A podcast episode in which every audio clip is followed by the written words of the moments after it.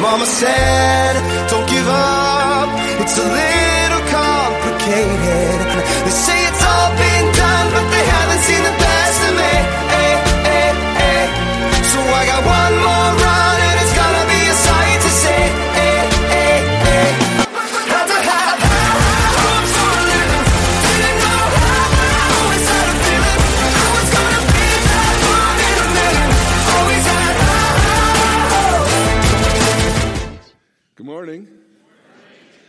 Welcome to RCC. My name is Mike.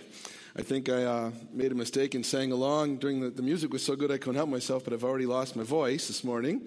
So maybe you'll be in for a shorter sermon, we'll see. But uh, welcome to RCC at RHS. I'm really happy that you're here this morning as we continue our How series. Before I do, though, how many people got it right in the little game at the beginning? Who, who saw the real Natasha? Raise them up. So pretty much everybody good. I think it was a dead giveaway when she picked her favorite staff member, right? Like the real staff member picked me. I thought that was really smart. So Natasha's in line for a raise, I think, for that. We've been in this How series uh, since the beginning of the year here at the high school. Um, and we've talked about how to know you're forgiven and how to overcome failure and how to pray. All very practical things that you can apply to your everyday lives. That's the hope. And today we continue that with how to do relationships right. It's a perfect time for it. It's, th- it's um, Valentine's and everything coming up. So, to talk about relationships is just perfectly timed. However, I'm not just talking about romantic relationships or, or dating or, or, anything like that. Every kind of relationship. This applies to anything, whether it's siblings or coworkers or friends or, or marriage, spouses, neighbors, all of them. What we're going to talk about today are, are God's teachings from Scripture that apply to every single relationship. That's the hope. Because according to God in Scripture, I believe relationships are supposed to be a gift to us. If you think back to the very first people, Adam and Eve, that's, that's the very first relationship, right? It starts out with Adam being alone, and God says being alone isn't good. You, you need a companion, you need a friend. So the first relationship ever was a gift. It was a gift to both of them to, to make their lives better and to make themselves better. But if that's what relationships are supposed to be, why is it then that we've probably all experienced bad relationships, right? I think every one of us could say we've had a variety of bad relationships in our life. And again, whether that was with people at work or someone in your family or dating or, or whatever it may be, we struggle. And these bad relationships, they bring us down, they, they make us feel worse about ourselves, they're unhealthy. And God doesn't want that for you. That, that's not his design. Remember, God designed relationships to be a gift, a good thing. It's not his design for them to mess up your life. So today, or, or even right now, I'd like to reveal from Scripture what I believe God says are the main ingredients for a healthy relationship of any kind, a long lasting friendship of any kind. And I believe it can help you this week. That's the goal. I believe it can help you this week because these four biblical principles show us how to do relationships right, and specifically show us how to do our part in doing relationships right. Because in the end, you really can't control anyone else, can you? You're in a relationship or a friendship or whatever it is with them, and you can't control how they act all the time, but you can control what you do. So, mostly today, we're focusing on what we can do ourselves to make our relationships better. The first is this we need to choose our friends carefully. In Proverbs, the Bible says, A righteous man is cautious in friendship. The righteous choose their friends carefully. So King Solomon is the one who wrote that, and he said, Choose your friends carefully. And it makes a lot of sense on the surface. However, I think in reality, if we, if we think about it, that's incredibly countercultural in our world today. We don't really do that.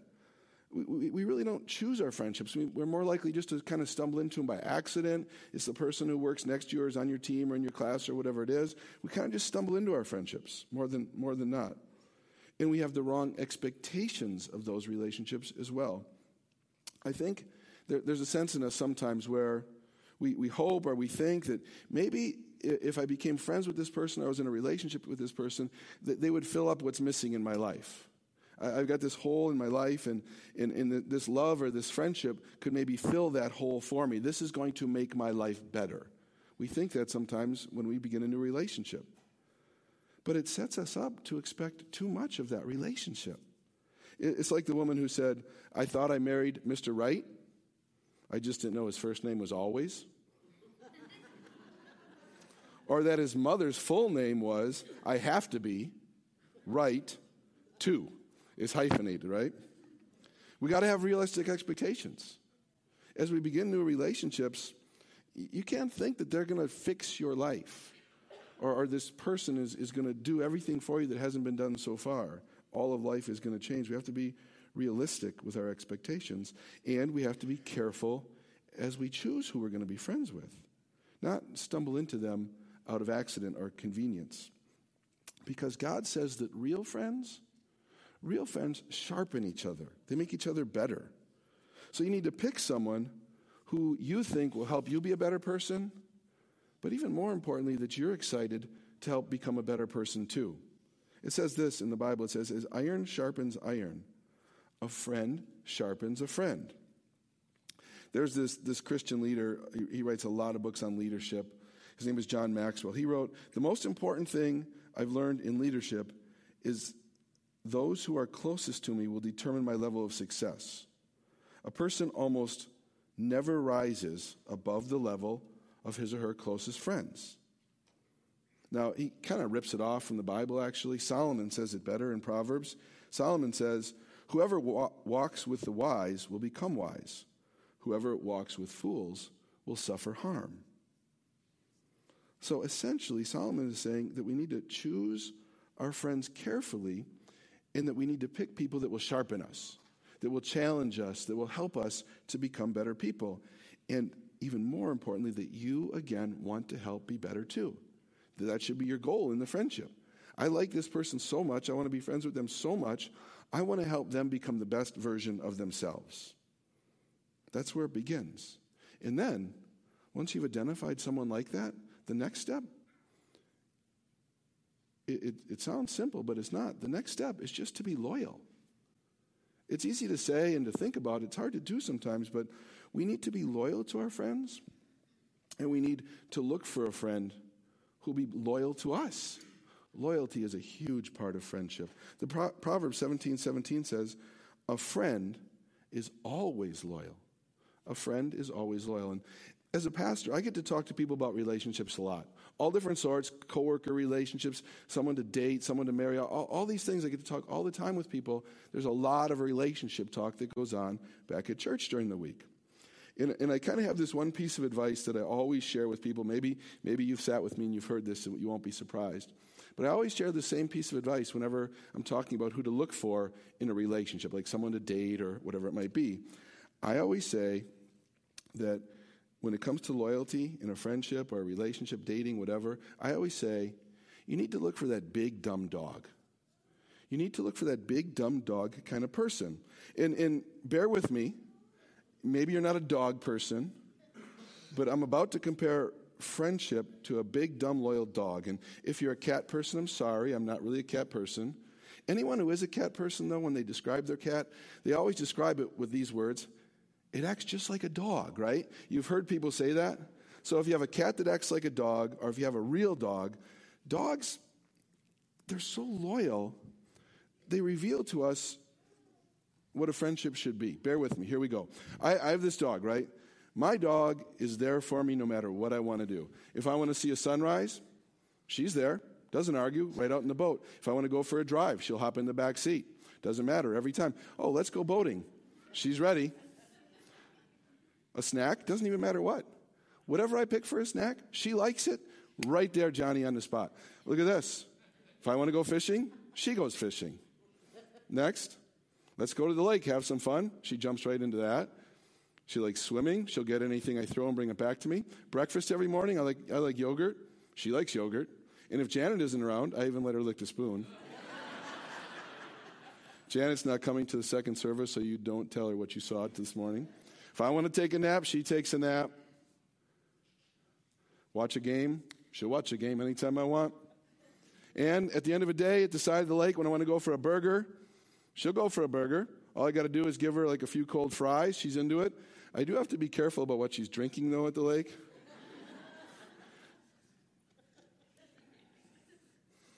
All good times, right?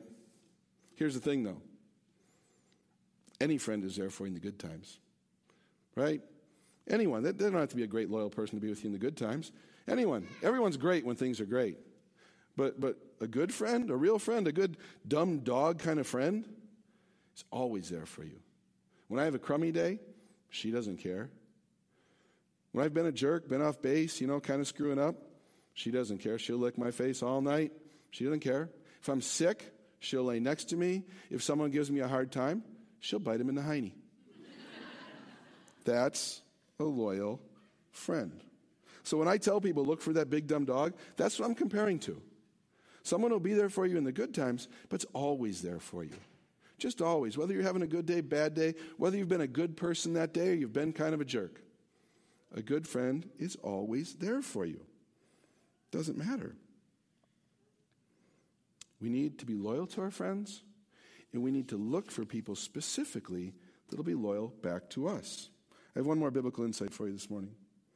This one's maybe the toughest. You need to apologize to your friends sometimes. In the Bible, it says, confess your sins to each other and pray for each other so that you may be healed. A true apology is more than just an acknowledgement of a mistake when it comes to your friends. It, it's recognizing that you've done something that could damage the relationship and that you care enough about the relationship that you want to protect it. I'm impressed always when, when a friend apologizes to me about something. It's happened recently. A friend called to apologize about something, and it wasn't even like a, a real major thing or whatever. But uh, after I got off the phone, I was just moved that, that they seemed to be more concerned about our friendship than they were about justifying their actions. They didn't really spend any time explaining what they had done or, or why they had done it or you know, trying to make sense of the whole thing. They just said, you know what? This is what I did, and I realize this is how it could have affected you, and, and I apologize. That's not what I wanted to do. And it really meant a lot for, for me. To be, he was more concerned about our friendship than anything else. It meant a lot. And he apologized. And I want to be that way for other people as well. I want to care more for my friend than I do about trying to explain why I'm doing everything that I'm doing. Is there someone that you need to be intentional with and apologize to this week? You know, maybe things have gone a, a bit askew, a little bit off. It happens all the time. That's normal in relationships. Stuff goes wrong. Do you, do you lead with an apology? Or do you lead with accusations? Or do you lead with justifications? What, what do you lead with? I'm saying just, just lead with an apology. If you care about the person, makes all the difference. So, what we have is so far four biblical principles to choose carefully, to sharpen each other, to be loyal, and to apologize. These are four biblical ways that we can measure all of our existing relationships. Anyone that you're friends with right now, you can measure that friendship with these four things.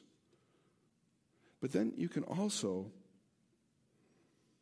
use these four principles as you begin new relationships. How deep, how close do you want to get with someone?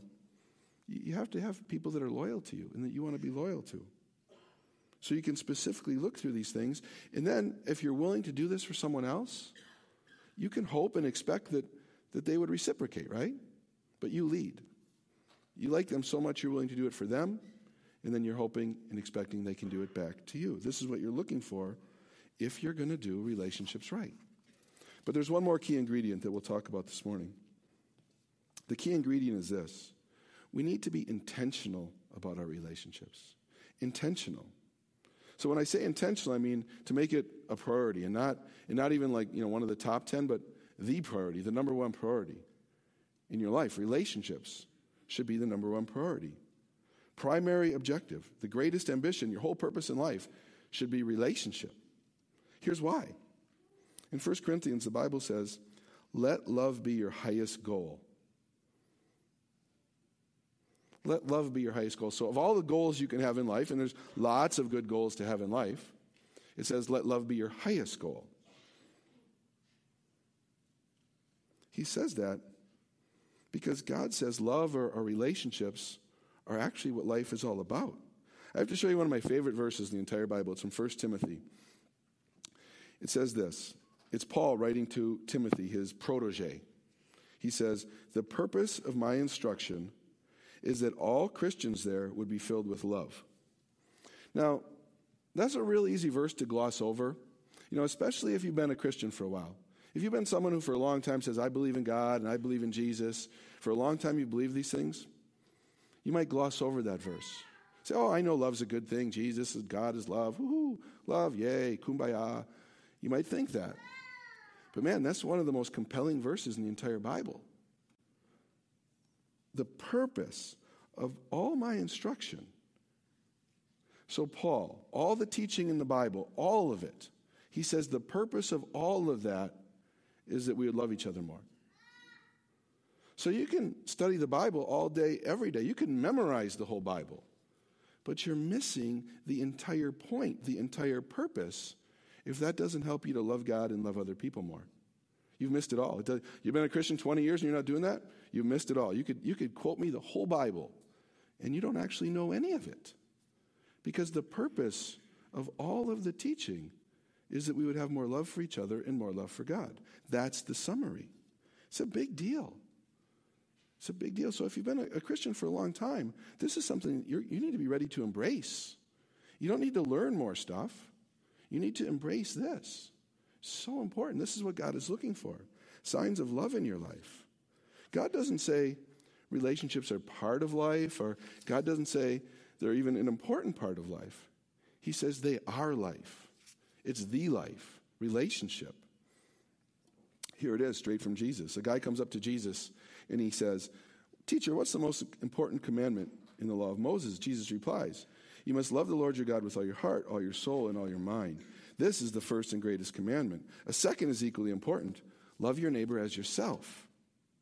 So this is Jesus saying that what matters is relationship, not achievement. But, but if that's true, why is it that so often in our lives relationships get the short end of the stick? They're, they're so often maybe the last thing that we think about. We take care of all the other stuff first, and we cut back on our time with friends, we cut back on our time with God. We spend all sorts of time like making a living and finishing the work and paying the bills and making progress and accomplishing the goals. All that stuff is we do it, we do it, we do it all day long. As if that's the point of life. But it's not. There's this story about a history teacher who was scolding his teenage son. He said, You ought to be ashamed of yourself. When Abraham Lincoln was your age, he was out building rail fences. You won't even do your homework. The teen responds, Well, Dad, when Abraham Lincoln was your age, he was President of the United States. that was a gift for all of our RCC teens. Hopefully, you're paying attention. It was actually a gift for all of you. Maybe if you're younger, a, a greater gift than you're older. I'm not sure. Maybe you're too old to change your ways, but if you're young, it's easier to change. It's really a gift for all of you because you need to know the point of life is love, is relationship. It's not achievement, it's not accomplishment. It's great to get an A or to, to win the game or to get a raise or a promotion. Those are great things. Great things. And, and you should strive for those things. But it's not the point of life. That's not what life is all about, at least not according to God. And you know what? It seems like older people always end up figuring this out. When you talk to someone who's older and has more experience and probably is a bit wiser than we are, they always wish they had spent more time with friends and family. They always talk about relationship. So why not figure it out sooner? Why wait till you're older and then have a regret? Why not just now, today? no matter what age you are, no matter how much time you have left? What, what if relationships became the most important part of your life? There's a story about this big time business dude. He was in Mexico on a business trip. He had all these meetings and stuff, and he had a, a little time in between meetings, so he went down for the only time, the 10 minutes he had, he wanted to take a little look at the ocean. So he's standing there at the ocean and looking out, and sure enough, a dude rose up in a, in a rowboat similar to this one, and, and the guy rows up to shore and he gets out of his rowboat all by himself and he's got this stringer of four giant fish. And the businessman's intrigued, right? Never gets to go fishing. You know, he just works all the time. So he's intrigued about these four giant fish. And he goes up to the guy and says, oh, How long did it take you to catch those fish? And the fisherman says, Oh, about three hours. And then the, the businessman says, Well, what are you, you going to do with them? He said, I'm going to feed my family. I'll take them home and feed my family. And then the businessman says, Well, what are you going to do with the rest of your time? And the fisherman says, Well, I'm going to have a siesta with my wife, play with my kids, enjoy the evening. And the businessman, like his, his business mind just starts kicking into high gear, and he says, Wow, do you realize? And that was just three hours. Do you realize that if you spent nine hours a day, you'd actually catch three times as many fish, and you could sell all those extra fish, start a business sell the fish. And then you could buy more boats and you could hire people and they could fish for you and you'd catch even more fish. And then the business would grow. And eventually you'd sell so many fish, you could ship them off to New York. You get on the New York Stock Exchange, you'd have a giant business. And if you worked hard enough and if you worked long enough, you could someday retire by the sea and hang out with your children. He didn't even realize what he had said. Because this poor businessman had totally missed the point of life. The other dude already had everything that he wanted. Everything that he was working so hard to get someday, the other guy already had it. We just don't think sometimes. Nothing can take the place of relationships. Fame can't, wealth can't, success can't. Love is what really matters. And in that fisherman, he understood that. He was excited about his relationships more than anything else.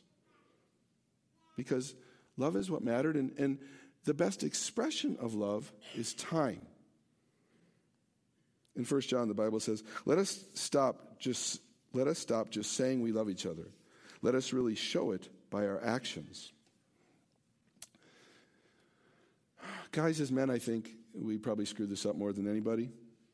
Like I, I, think it's common for us that we want to be the provider, and you know, there's the house and the school clothes and the food, and we think that's our responsibility to take care of all those needs, all that stuff, and provide for people that we love. And sometimes we work ourselves to death just to, to buy stuff for other people or for our kids when, when all they really want is our time. And they want it now, right? With kids, you know it. Everything has to be now. With kids, everything is up, right? They're growing up, they're wound up, they want us to speed up, hurry up, or they beg, Can I stay up? And with adults, it's the opposite. Everything's later or down. Calm down, slow down, sit down, put that down, keep that down, or you're grounded. All of a sudden, I don't know when it happens, what age it is, but we just switch. But when it comes to relationships, don't say later. Don't ever say later for relationships. Say now. There's a lot of areas of your life that it's okay to procrastinate, you know, put it off till tomorrow. It's not really that big of a deal. Lots of things can be put off, but since love, or a relationship, is the most important part of life, anytime you choose something else over that, you're making the wrong choice. You're not choosing the most important thing. Why is now the most important time to express love? Why is now the most important time to build a relationship? You don't know how long you're going to have an opportunity. Circumstances change, people move away, people die, children grow up and leave home. Here's what's funny.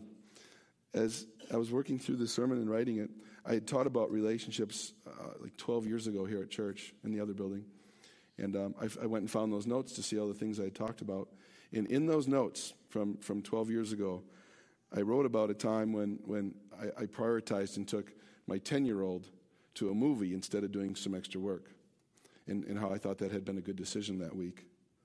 And, and in my notes, I, I said, Theo is going to be 11 soon.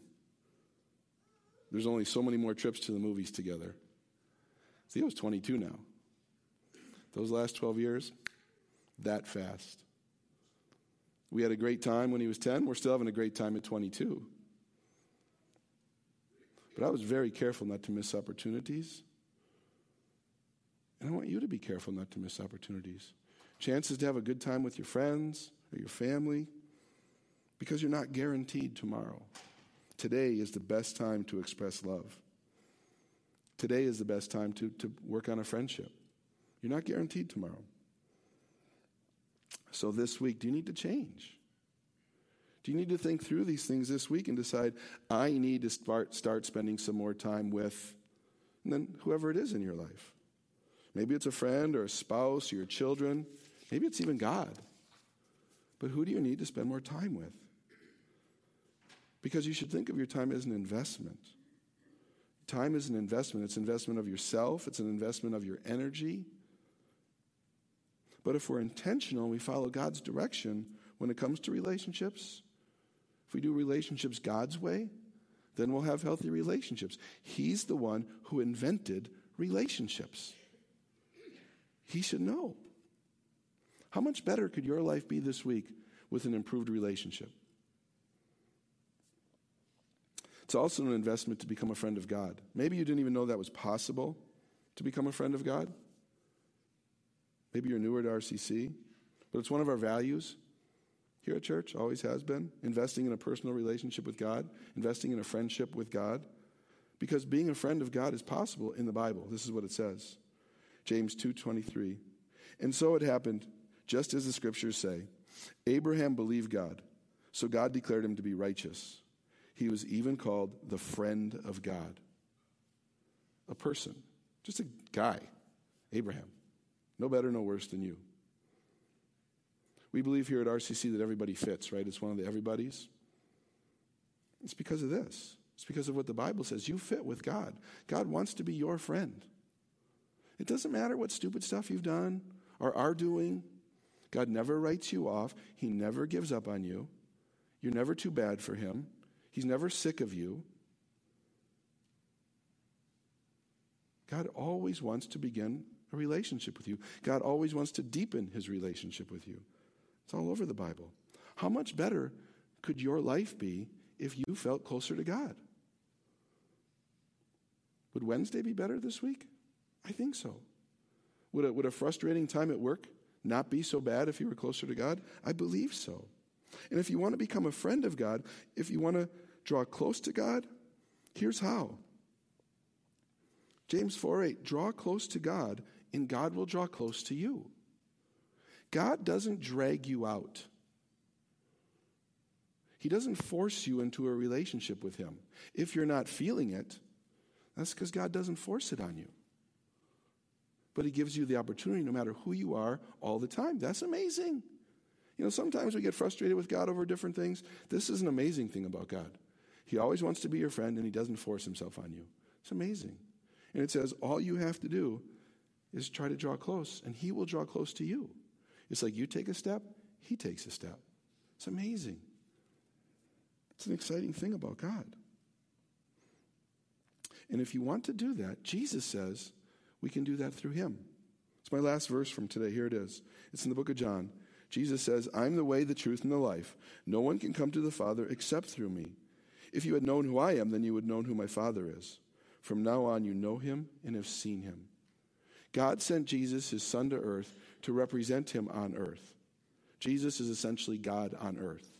So we could understand what God is like, so we could understand what God values, so that we could have a relationship with God through a full person in Jesus.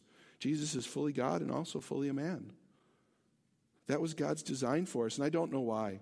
There's not a great description in the Bible about why God did it that way, but it's described again and again that He did it that way.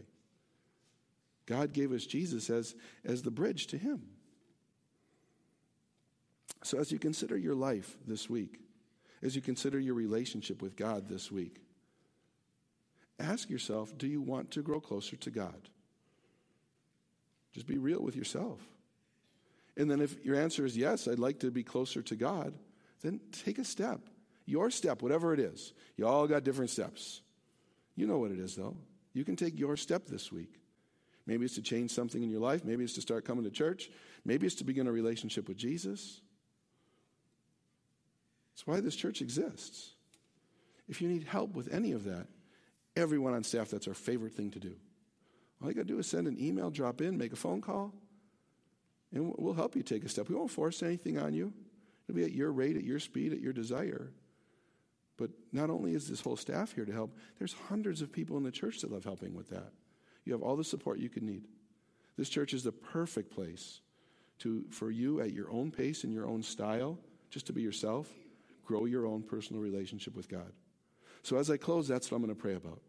I'm going to pray that God would help each of you draw closer to Him. If you'd like that, bow your heads, and I'll say the words for us.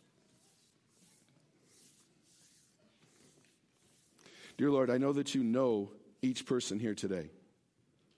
You know them individually, You know the strengths of their life. You know the hurts in their life. You know their needs. And God, according to Scripture, we know that you want to be closer to each of them. So, God, I pray for each of us here this morning, you would help us do our part. You would help us draw closer to you. And then, God, I ask you to fulfill your promise and in turn draw closer to us. We ask this in Jesus' name. Amen.